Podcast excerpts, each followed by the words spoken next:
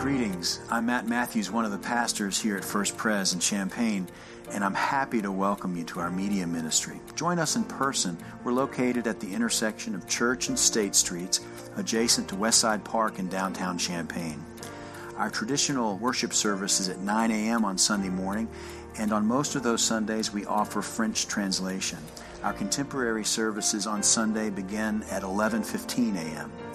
When you come to First Pres, what you'll find, what I hope you'll find, is a community of people who support each other and who are passionate about making a difference in our community and beyond. You'll find relevant teaching for children and adults. We have at least a dozen Bible studies and small groups, including pickleball. That's right, pickleball. Adult choir, a bell choir for all comers, and other programs and events designed to grow your faith and give you and me opportunities to serve. There's a place for you. I'm glad you tuned in.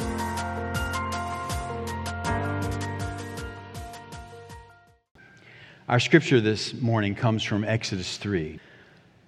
Moses was keeping the flock of his father in law Jethro, the priest of Midian. He led his flock beyond the wilderness and came to Horeb, the mountain of God. There the angel of the Lord appeared to Moses in a flame of fire out of a bush. He looked, and the bush was blazing, yet it was not consumed. Then Moses said, I must turn aside and look at this great sight and see why this bush is not burned up. When the Lord saw that Moses had turned aside to see, God called to Moses out of the bush, Moses, Moses. And he said, Here I am. Then God said, Come no closer, remove the sandals from your feet, for the place on which you are standing is holy ground. He said further, I am the God of your father, the God of Abraham, the God, the God of Isaac, the God of Jacob. And Moses hid his face, for he was afraid to look at God.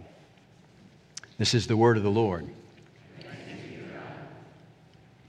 Where have you seen God at work lately? I've asked this question of you before, and no doubt I will ask it again. Where have you seen God at work lately? For many of us, seeing God at work requires x ray vision. It requires a, a, real effort. We have to look very closely, exquisitely closely, very hard. It's a difficult thing. And for others of us, it's a good question with a simple answer.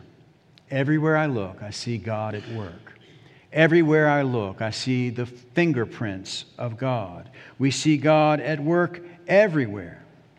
Old Moses, in this passage, it's the only place where he has it easy. It's easy for him at this point.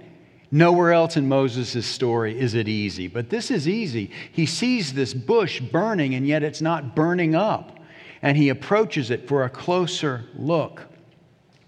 Moses was curious naturally. He wanted to, to see what an odd thing, what an amazement, perhaps some cosmic sleight of hand. This is, must be a, a trick, but how does it work? It could be a miracle. It's easy for Moses here. He gets to see firsthand. There's no question, there's no doubt. He doesn't even need to look hard. And then out of the bush comes God's voice. Where have you seen God at work lately? Hold that thought for just a second. Where have you seen God at work lately? Hold that thought. The New York Times reported recently things that have been reported for many years now, uh, but in this story, uh, a, a, a, an opinion by Nicholas Kristof uh, entitled America is Losing Its Religious Faith. The Times report that the rest of the industrialized world has stopped going to church by and large, and the United States has been slow to keep up, but now we are keeping up with a vengeance. More and more, fewer and fewer of us are attending church. And this is a curious thing to researchers.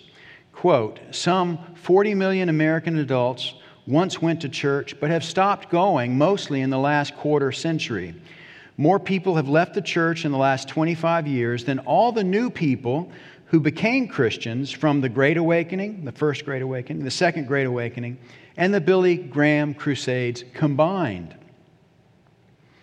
One could guess from these uh, dismal statistics, and nothing's new about these statistics, of course, but one could guess that fewer people care about God anymore.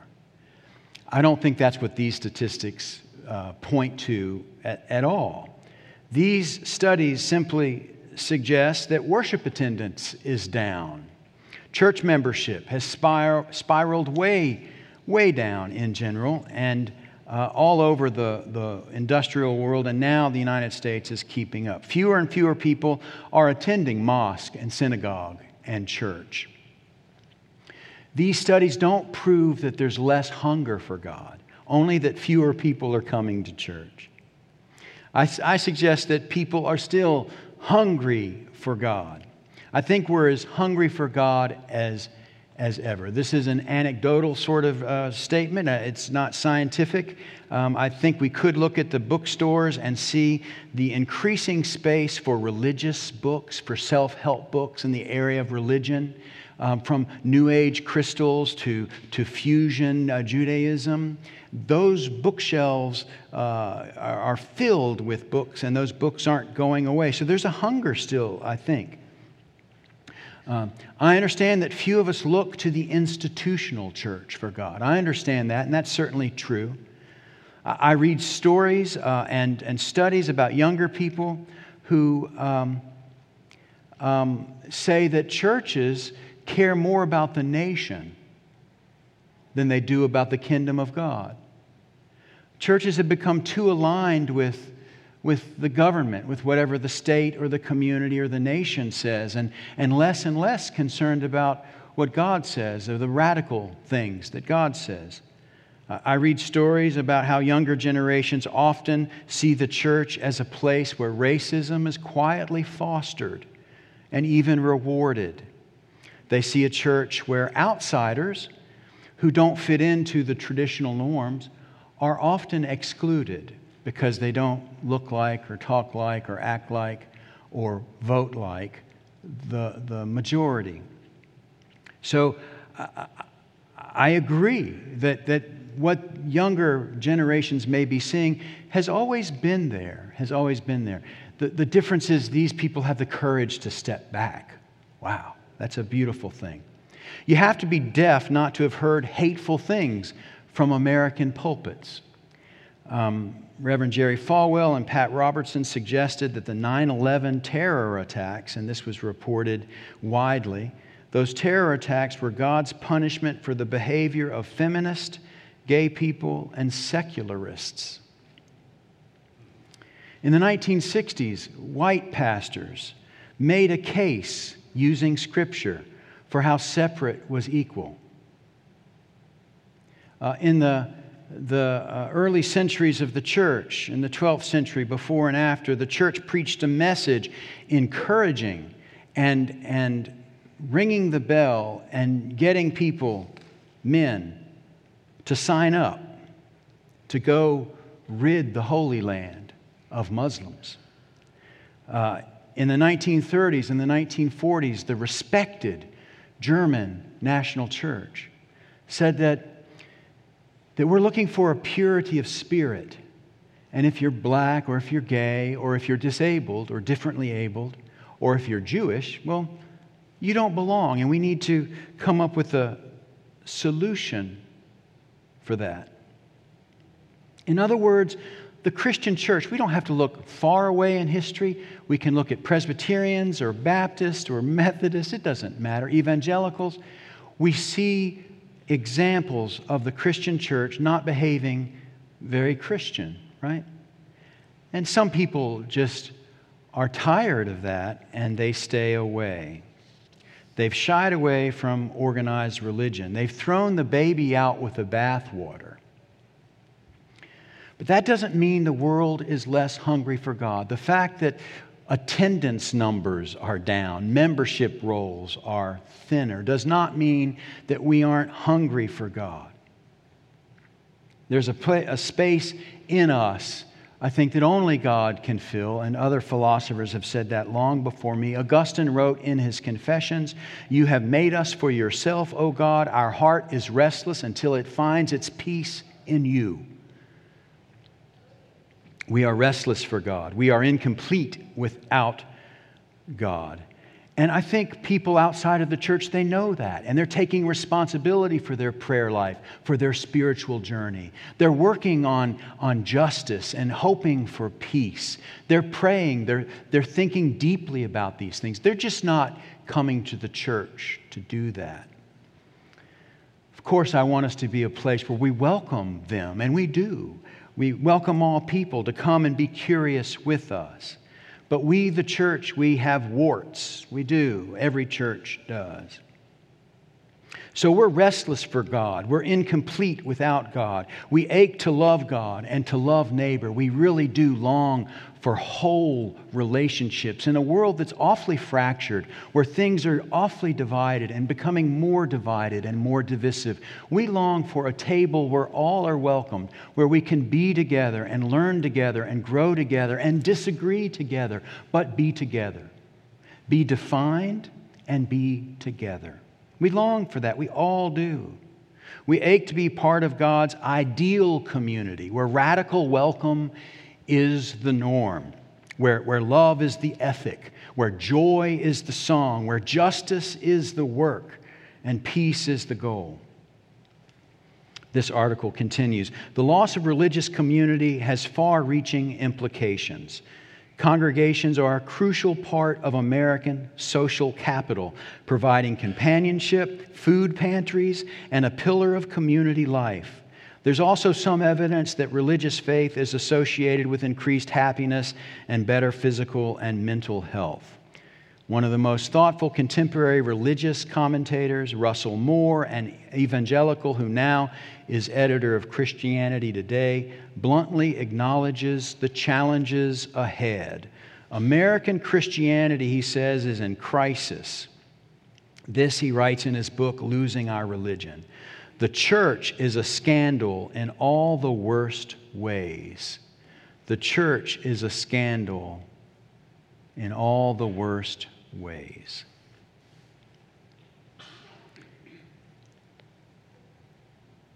He's not talking about our church. And he could be wrong.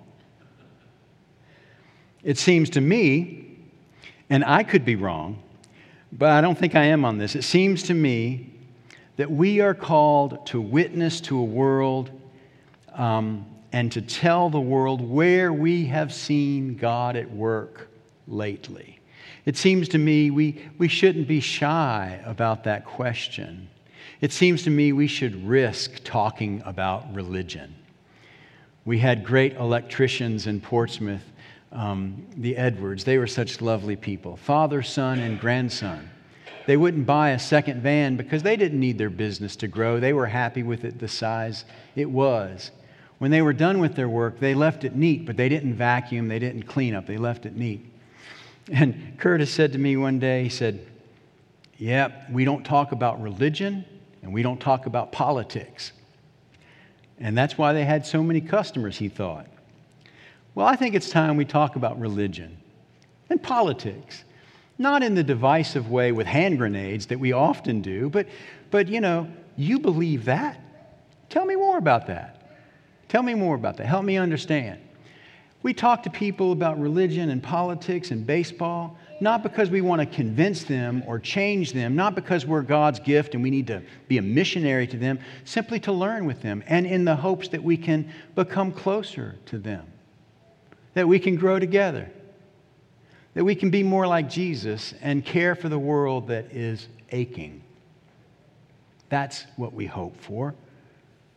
So I suggest it's okay to talk about religion and politics.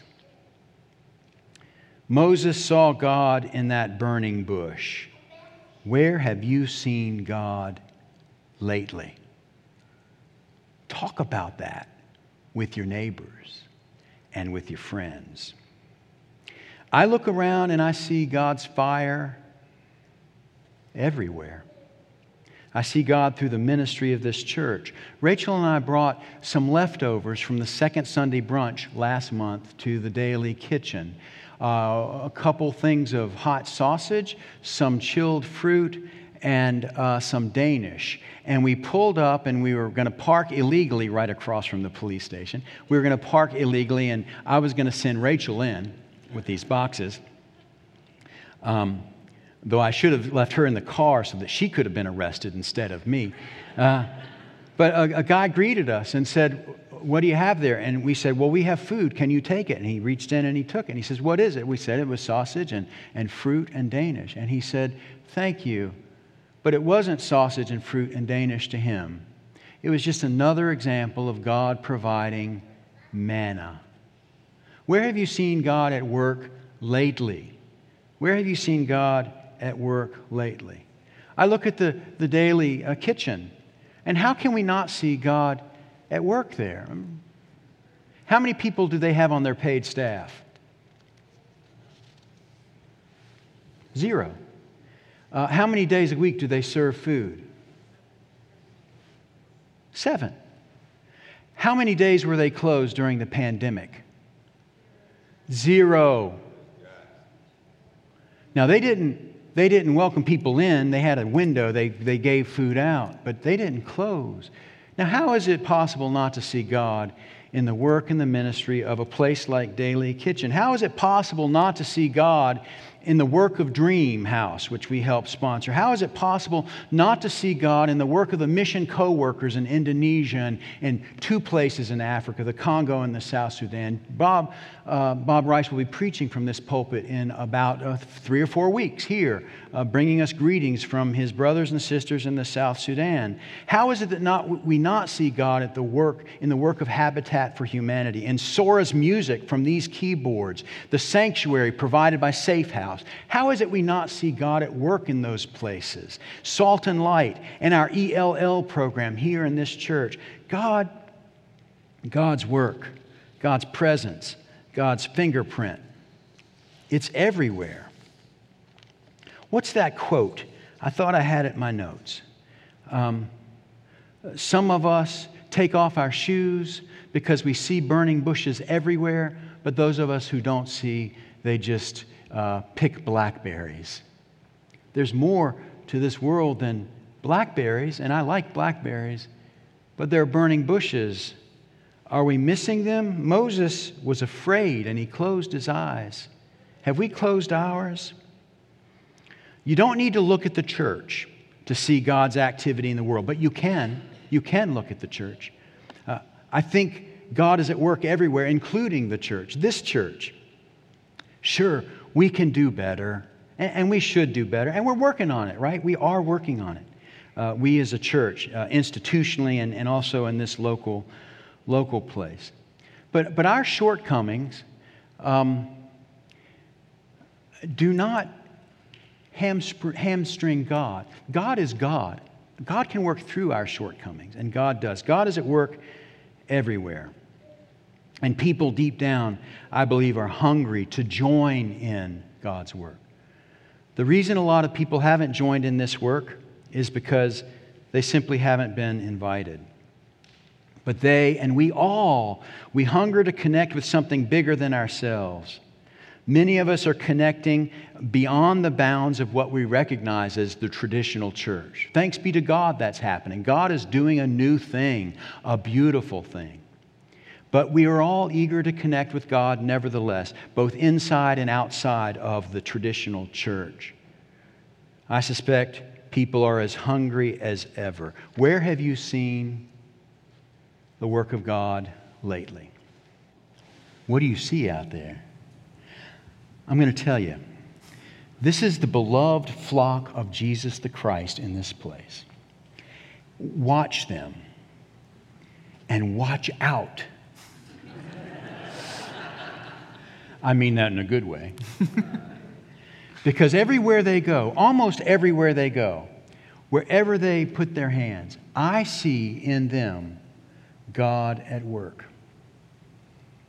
Look at them, close them. I know some of them are asleep right now.